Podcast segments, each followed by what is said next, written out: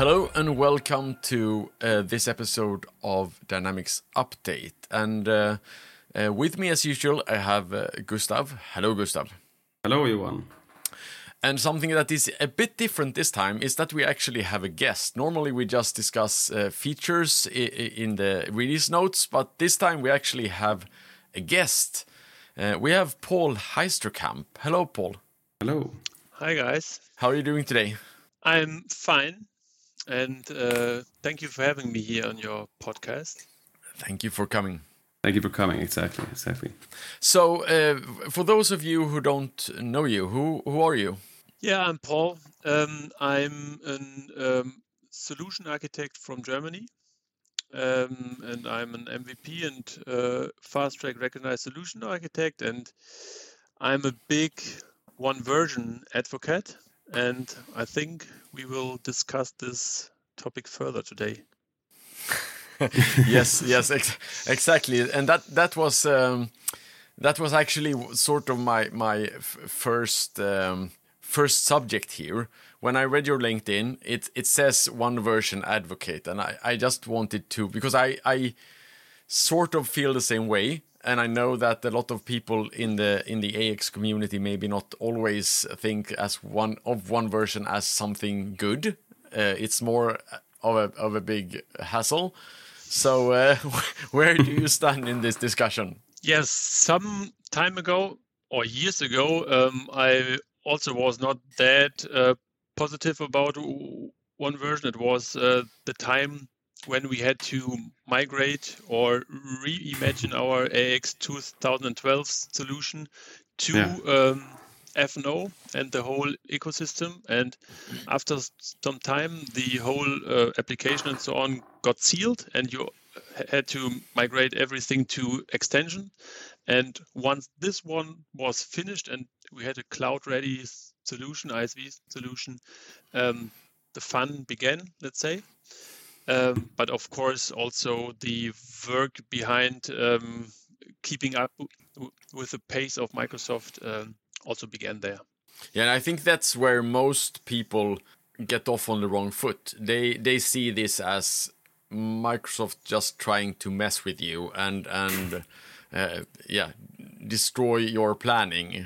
yeah. yeah. But in all fairness, I mean, it's it's a different thing to look at the cloud platform, uh, what it is today, with extens- extensibility and the whole seal, and what what we can do now, leveraging the Power Platform, etc. So I understand exactly what, what you mean, Paul. That it was a struggle, to be honest, yeah. and uh, yeah. I think Microsoft hadn't, of course, thought everything out as well on their end. So it was a struggle then, but I think it's important now. I share that uh, that advocate advocate feeling that now you really need to put stress the, the good points with the cloud solution because they are mature. I would say at least mature enough to not mitigate staying on on the old. And, and I think the balance here is that the, the old legacy or the um, well the legacy way of working has so much disadvantages now compared to this the, the more modern workforce and modern platforms. So it's uh, it's not comparable like three years ago what it is today, but it's still same story basically. It's just more mature now. Would you share that opinion? Yeah, and you uh, are getting a lot of uh, amazing features uh, every a month or two, and uh, yeah, they are that much that you are are not able to uh, keep up with exploring all of them. Um, but that is, uh, of course, one space your podcast is uh, filling there.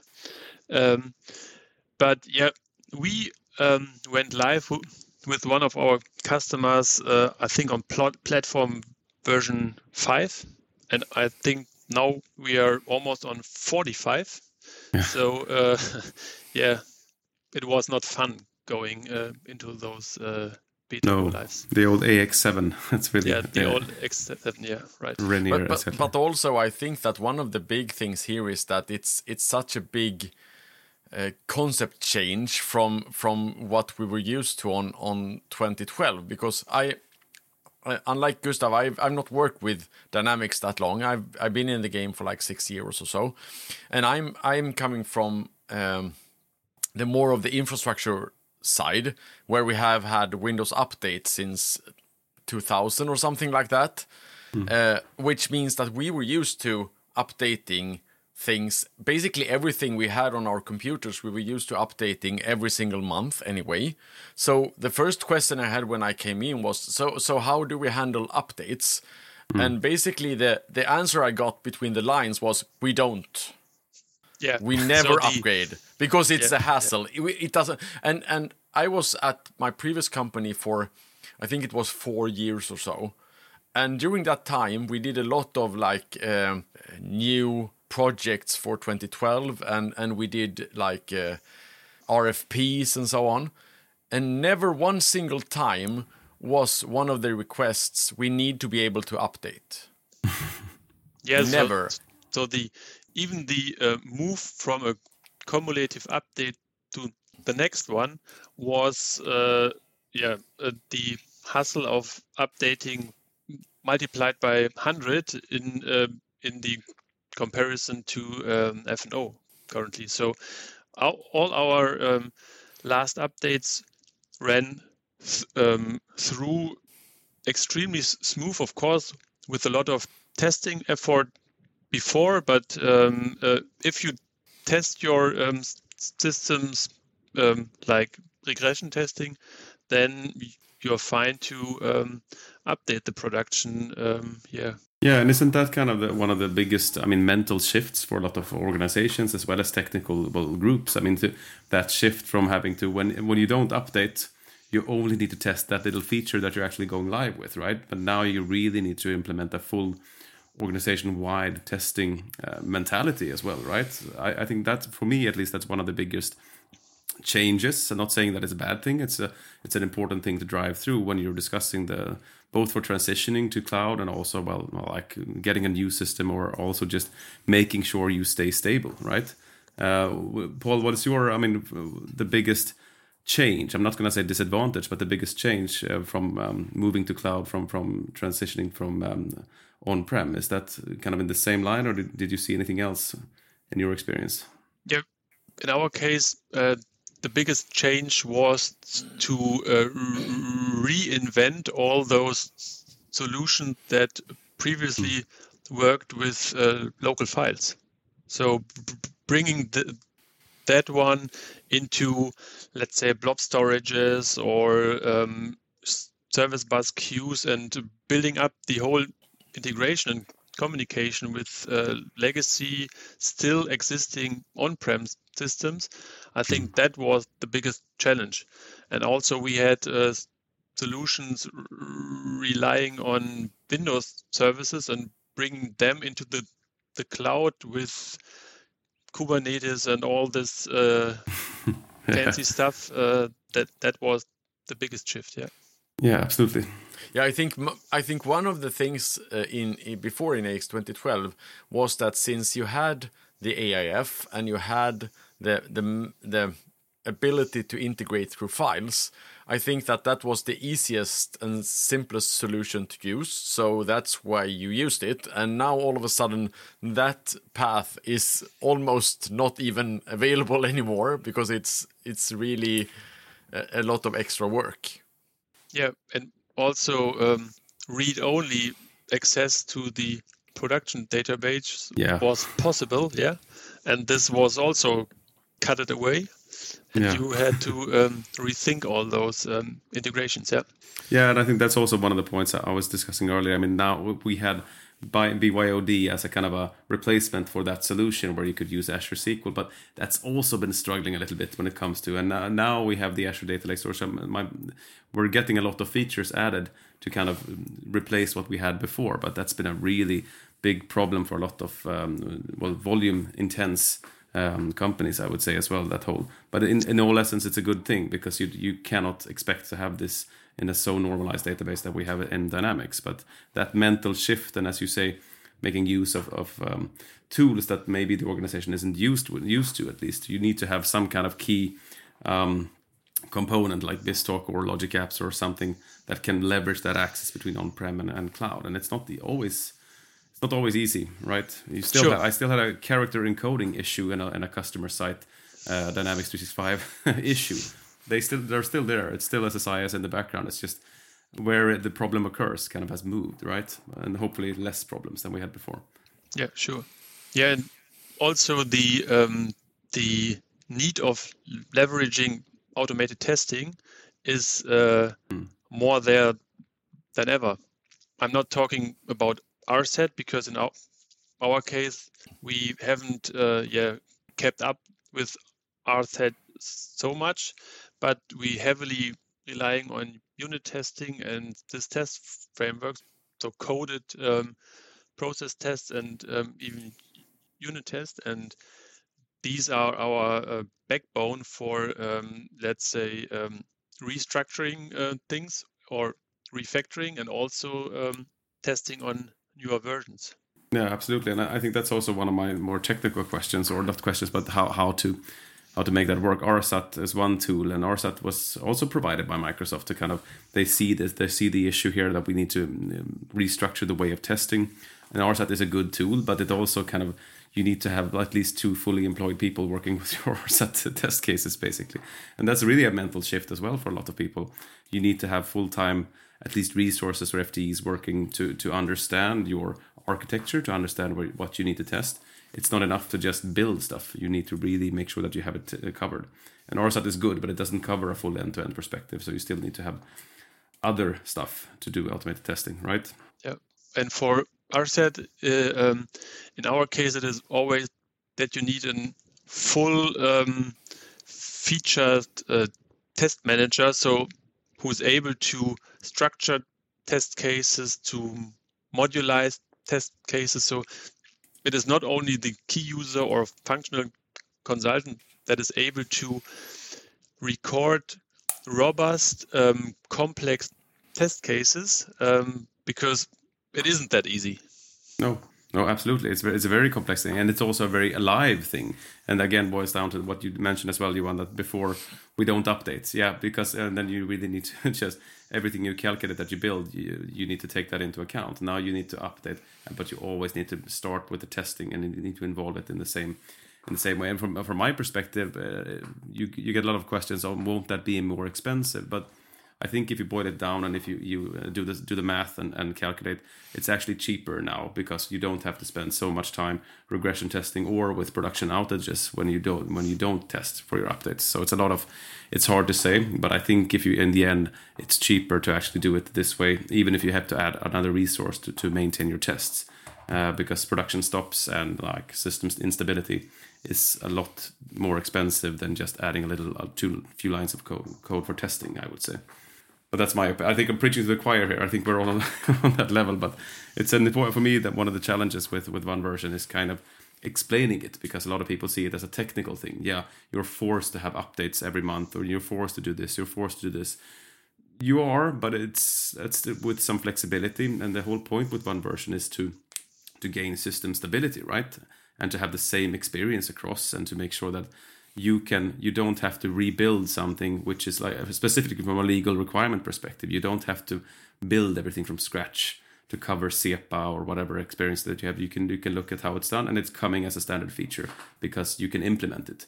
I, I did a SEPA project for AX 2009 and it took like six months because of all of the customizations they've done before. They had to implement the standard code from Microsoft and that took longer than just enabling the feature. So I think that's um, one of the my main cases I always bring up when when you discuss. But you had to provide legal requirements before as well.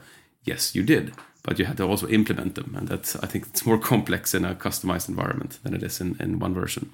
So one of the things that I, I uh, heard you mention was uh, unit testing and uh, and so on, and I think I, I mean from my end um, that's one of the areas where we haven't really uh, been that good at. Uh, I am not a developer, so I'm I'm not I'm not really uh, working with that part of the stack. But I think also that that is one challenge that we're having is that the people who are developing for Dynamics are used to develop for AX, and we didn't have those kind of development tools for AX. we had the AOT, and now all of a sudden we have uh, the whole Visual Studio uh, setup uh, yeah. at our fingers and we can use it the way the rest of the world's developers is using it.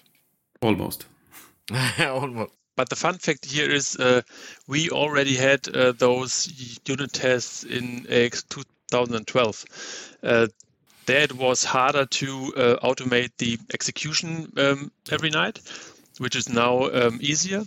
But uh, we heavily rely on that. So we have um, unit tests, even thousands in every of our ISV solutions, and also uh, on the customer project uh, individual uh, level. And the unit testing stack is uh, growing that much in our project that um, our developers complaining about too long builds d- during gated check-in and pull request because of uh, a test execution of two hours or something like that because we have that much, te- much yeah. tests so but that secures uh, a lot but of course it is uh, also a big invest yeah, it's absolutely, and I mean that's from an ISV as well. You have you guys have an ISV that you maintain, but it's uh, it's important to. I mean, the dream world is maybe not two hours of execution of testing, but I, I get your point. The dream world is to, to have that as well for for all clients and all customer based installations as well. Because uh, as you say, the the end goal is not to like have as gated a check in as possible. The end goal is to have a system stability and to prevent issues and to prevent production outages as well. So I think as long as you have a balanced a balanced way of seeing it that way, um, maybe you don't need two hours of unit testing or automated executions of tests in a smaller customer environment, but you need to have it in, a, in an ISV product because you're maintaining a lot of customer data. So the balance question is always there. But but um, and I, I, remember once being in in Seattle uh, with AX 2012 and. Um, and uh, asking the Microsoft technician then why don't you re release your test cases for for AX 2012 so we can just make use of them. But he, he had a very good uh, case then because he said, uh, let's say we have 7 million lines of X++ plus code in 2012. We maybe have 14 million lines of test cases in test code in our internal. If we release those, are we then responsible for them? So it's more important that you because a test case is applicable for that environment, right? You can you can build test cases that are applicable for one version that you can reuse, but they are not really good for usage unless you've tested that they are valid for your use case. So it's still always customer specific uh, in, in, that case. So I think you had a very good point. And my feeling is that um, those people are um, always talking about releasing the test cases for um, standard code, mm. kind of um, uh, uh, uh, hiding themselves uh, behind the statement to not start their own um, test implementation. So if you are used to um, building those tests, it is not that much extra effort. And because of that, we have it almost everywhere in our ISV solutions and also on, uh, on the customer implementation project. So it is worth the effort.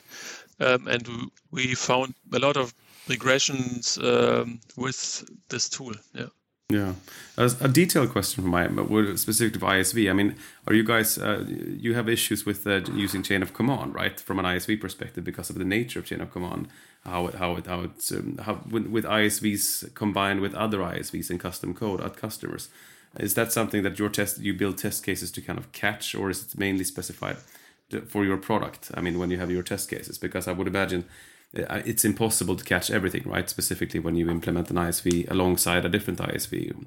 So if they are using chain of command and you are using chain of command on, on the same class, is that something that you guys are having challenges with? Yeah, of course we had those problems um, because we not only have one ISV, we have I think 10 or tw- um, 12 and we combine them on the customer needs. Uh, yeah of course. for example pricing solution is always mandatory and but archiving is not always mandatory and mm. so on. And then of course you have this situation that you have chain of command in the isv and chain of command um, in the customer code in the implementation mm. project and of course then you have sometimes challenges but we've built up our isv or restructured um, this points in the code um, that we do not have challenges. But of course, uh, those problems happen, and then we implement, uh, let's say, guard uh, tests on the customer level because there everything comes together. Okay, guard test. That's a very good. It's a very good uh, saying. I say, okay, thank you.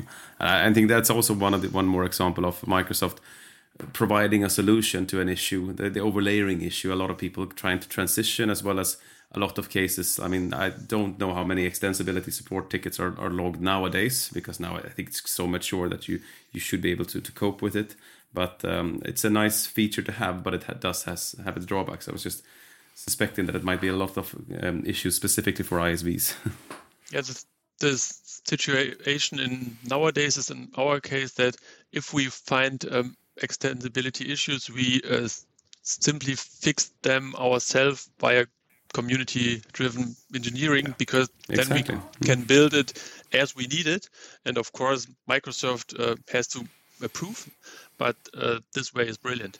Yeah, exactly. That's a very good point. Yeah, yeah. I th- I think the community-driven engineering project really speaks to how Microsoft intends this to work, because yes. I I, I ca- caught on to the one the thing you said before that uh, people often use Microsoft's test cases as an excuse not to implement their own because they're saying mm. we don't have Microsoft's test cases.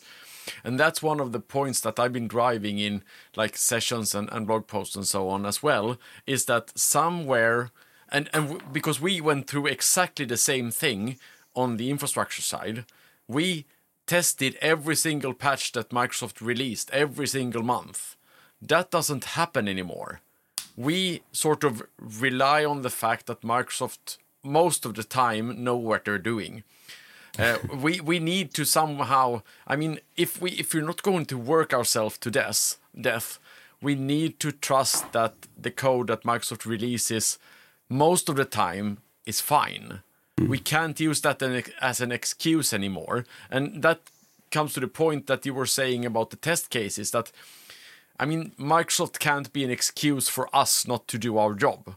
We need no, to yes. do our job as well as possible. Then, of course, I, I'm not saying that we don't test Microsoft things, but somewhere on on the trust chain, we need to understand that Microsoft has no interest in screwing with our code. No, and I mean it's it's hard to to you don't you can't compare testing code towards and specifically for ERP it's so complex, right? And now with all the feature management, you, if you want if you want to trust Microsoft setup, then you need to run a vanilla version with all the features enabled at that same exact version as, as Microsoft is testing, with kind of the same data as well. Hopefully, you're in the US. Then you might be quite safe running only relying on those tests. But who is who is there, right? No one is running that except for Microsoft's tests and solutions, right? So it's uh, the feature management and all the different parameters. And I so I've never seen a vanilla D365 environment, and I don't suspect I will um, nowhere soon. So I mean, it's it's all about your specific needs and your specific testing. You can start from that. Uh, absolutely, it's good to have a base plate to run with, but they always need to be tailored to your needs. I would say.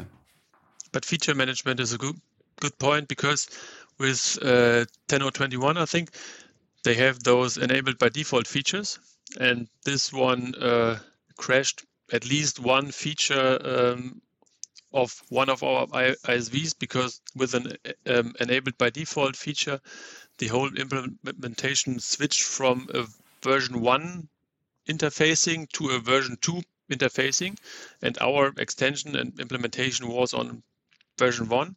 Of course, there was those warnings about uh, feature deprecation and so on, but um, yeah, we kind of ignored it or didn't saw it, uh, uh, and then um, yeah, we um, yeah run into problems there. But the good thing there was that uh, you simply can disable this feature, and this um, switched back everything to version. Bu- yeah, but I, th- I think also that is part of Microsoft's problem here because if the customers doesn't turn on the features, they actually don't see if there are issues with the features exactly. That, that's the pro. I mean, one of the ways that they found out if there was issues is that we report errors. That's why I've always been saying that every single issue that you're having, you need to report it because my, that's the way. I mean, you might be in a situation where you have a, a very niche setup, and Microsoft won't be testing your niche setup, but you will, and they still want to fix it. So you need to report it. And and the problem is that if everyone leaves all of the features turned off, we will never get to a point where the features actually uh, get get high enough quality. It's kind of the same discussion we had with uh, the sealing of, of the software, right? But now it's on, on feature level. At some point, uh, also the way uh, with license, um, hard license um, uh, checks will be implemented at some point in time. So you just need to kind of stay on top uh, to to catch it. We're trying to raise that in this pod as well. And uh, please look at what is being deprecated. Uh, but sometimes you miss it, of course, and that's that's just the way it is. But if you have good testing, then at least you don't get a production outage. And like you say, Paul, you can just switch it off for now. At least that's very good. We found it in uh, pre-prod, so not in prod, so everything is okay. But I, I was just thinking, uh, since you are developing a, an ISV, uh, which you send to customers, is then your recommendation that you shouldn't turn on this feature, or is do you, I mean what what kind of demands that Microsoft set on you in order to deliver a product that they can stand behind, so to speak? In this case, um, it is that we for now tell uh, them uh, to turn it off. But of course, the uh, transition to V2 um, is mm. in the making, so we are aligning with that. And um, in our case, it is not always that we deliver ISV solutions to uh, our customer. It is more that we are doing implementation projects by using our ISVs. So we have a, um, a very small subset of um, ISV solution that we sell independently, but the um, major part is uh, that complex and that uh, yeah consulting um, needed that we use them in implementation projects. Hmm. Okay, so you are basically using some of your ISVs as your IP instead of, of starting from from a blank page at the customer. You use yeah. these as as building blocks to build the complete.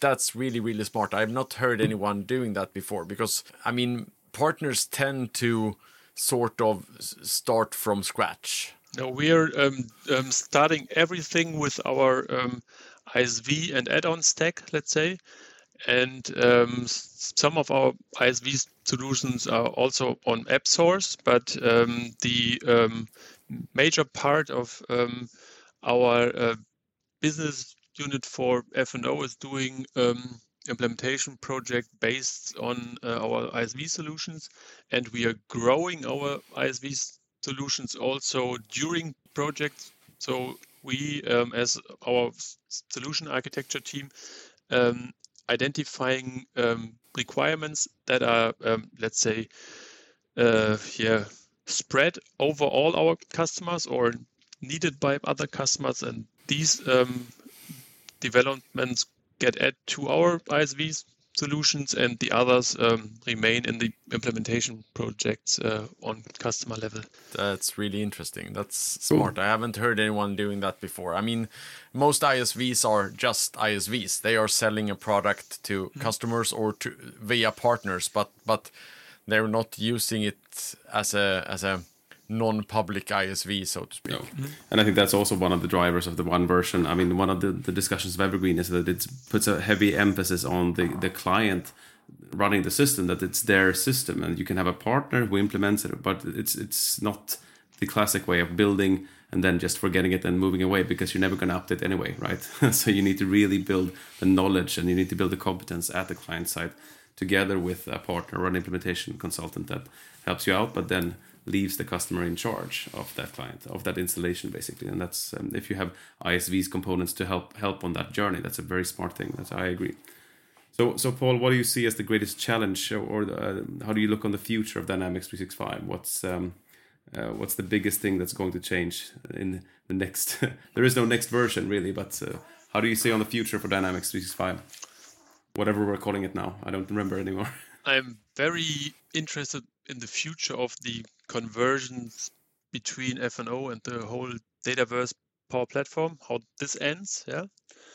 And what I'm also um, yeah looking forward to that Microsoft uh, is um, putting more and more um, specific processes into Microsoft services, and uh, yeah, I'm looking forward to the next one that uh, is popping up sometime. Uh, but yeah, that's the I think that's the future of the um, ERP to do um, non-ERP related operations in a subsystem to um, scale it out and do not put uh, everything into the ERP. Super interesting, yeah, and I totally agree. And I think uh, that the whole microservices oriented architecture was another topic. But I mean, Johan, you've already had it uh, discussing on on, on DynamicsCon. You also had a presentation on the inventory visibility, I think, right? Another market microservices architecture. So uh, I think that um, that specifically is another um, pet peeve of mine. That inventory visibility app, the whole scaling out, that very very resource intense on hand question. I know there was a big issue in retail before with the everything looking at the InventSum table, you know, all, all those issues. So I, I, I share that opinion with microservices oriented architecture. It's just nice to see how it's um, it's fit to scale out, as you say. Johan, do you have an, an, uh, another opinion on the future, or are we in line? No, I, I, I actually I actually think the same, and and the inventory visibility uh, add-in also uh, speaks to a point that I've been having since I saw. Uh, dynamics for the first time it's actually that the data within F&O is much more accessible than it used to be in AX. First mm. of hmm. all, it's a cloud installation, of course. It it is in the cloud. It's available. It's it's there to to be able to be used. But you also use standard protocols to query data, to look at data, to import data, which is not a lot of the things that we did in in AX was things that we needed to build ourselves, and and we usually built it in a way where it was custom made for the customer that we worked with. We didn't build it according to any standard because we didn't need any standard because it was just us using it. But that's what I really like having the the standard OData setup, having uh, like the the REST APIs. That's I think that's a really good point here, and mm-hmm. and the inventory visibility is just another step making new data available as an API instead of having it as a, a as a proprietary solution. And another feature here to mention is the uh, data lake integration, um, which maybe gets uh, GAs sometimes. Um, and then I want to see it uh, in a load testing or yeah. a, a real world high pressure scenario, how all those data gets out of the system and not synchronizing um, the data via bring your own database. No, uh, exactly. So, yeah. Yeah. Yeah, I agree completely. And that's I also want to see the low level replication. How how will it support entities with like uh, with overridden methods? I don't see that, but the, like low level tables would be very very fun to see how that works because it's a key driver for like you say high volume based. I mean a lot of integration scenarios as well the old you basically have what you had before uh, read-only replica of production database where you can yeah, yeah. really build sustainable and, and uh, high high performance um, data flows and i think that's really a um, fun thing to look at and see when it becomes ga and stable and tested yeah, I, I really got an, uh, a perspective on that today because I, I listened to a podcast where they there was a da- data scientist discussing different ways to to surface data in in uh, SQL contra how we did it before that we had uh, SSIS projects and and uh, different SQL databases and so on. Mm. And one thing that I hadn't even reflected on was that one of the first first things he said when he discussed Azure SQL was it's crap. It's slow as hell. It has never been fast. It there is no way you can get it fast unless you pay a whole lot of money. And and I haven't even reflected on the fact that that it isn't because I have never we we have never had to deal with that because it's a secondary database so to speak. But their perspective was that I get more performance out of my laptop, my 10 year old laptop, than I get from Azure SQL. It's not built for but that. But then exactly. he purchased so, yeah. an uh, um, um, standard uh, one database, maybe. exactly, S1 tier. exactly. Or basic one. No, but, no yeah. but, but, but he actually said that even if you choose the high performance versions of Azure SQL, you still get better performance from your laptop with one single SSD drive than you get from from Azure SQL. So for, in that perspective, I mean, normally if we look at the an on-premise SQL server where you have like these PCI integrated direct storage disks uh, directly into the PCI bus, those are much much faster. It it doesn't even compare. I think it's uh, it was a good solution from Microsoft. It's a kind of a quick. Uh, I mean, it's called "Bring Your Own Data Warehouse." Uh, I don't think they swung that by the by the marketing department before they released it. To be honest, uh, but I mean, it's still it's still it was a good thing because it solved a lot of issues specifically for analysis. You had you it makes my life a lot easier being able to write SQL queries directly to kind of find out issues and find out data.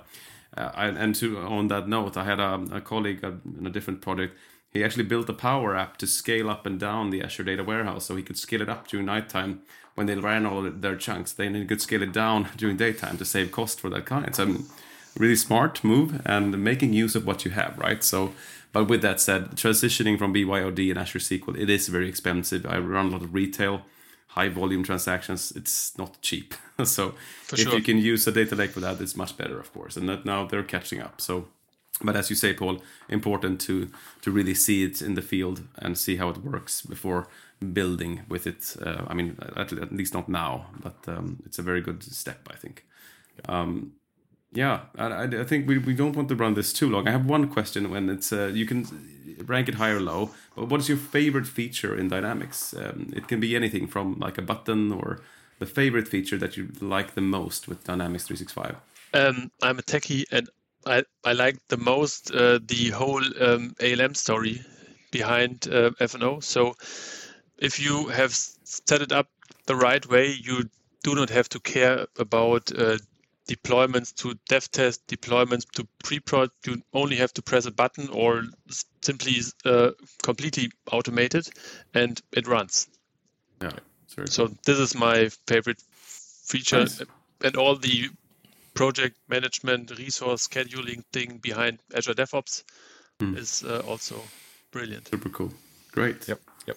All right. So I, I think we we uh, have to thank you for uh, coming and join us today. Uh, and I just wanted to check if people are more curious in what you do during the days. Where can they find uh, information about you? They can find me on LinkedIn and Twitter, and there they will find the um, my blog it was a bit quiet on my blog because I did a lot of speaking in, uh, uh, at conferences, but I'm planning to catch up on, on this one. Right, cool. Th thanks for joining us. Very nice. Thank you so much for coming. Thank you so much, Paul. Thanks for having me. Yep. And uh, to all our listeners, uh, thanks for today and bye. Bye bye. Bye bye.